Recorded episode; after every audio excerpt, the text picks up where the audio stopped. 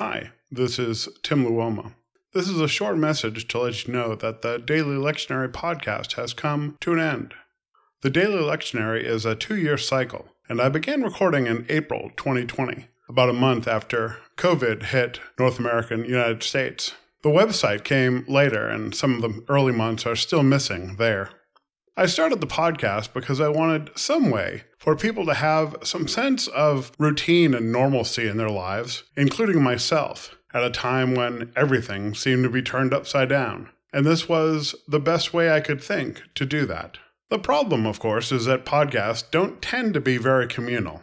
I have almost no idea how many people listened on a regular basis. I received a few emails from people, which was nice, but never had a good sense if this was even worth doing for anyone other than myself and a few others.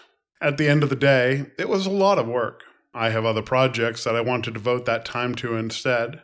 I tried to find some way to make the podcast perpetual, since it's a repeating two year cycle, but I could not figure out how to do that without continued work by me.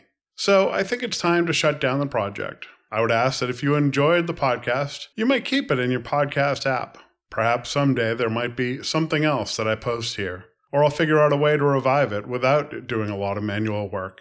In the meantime, I pray God's blessing on you all, and thanks for listening.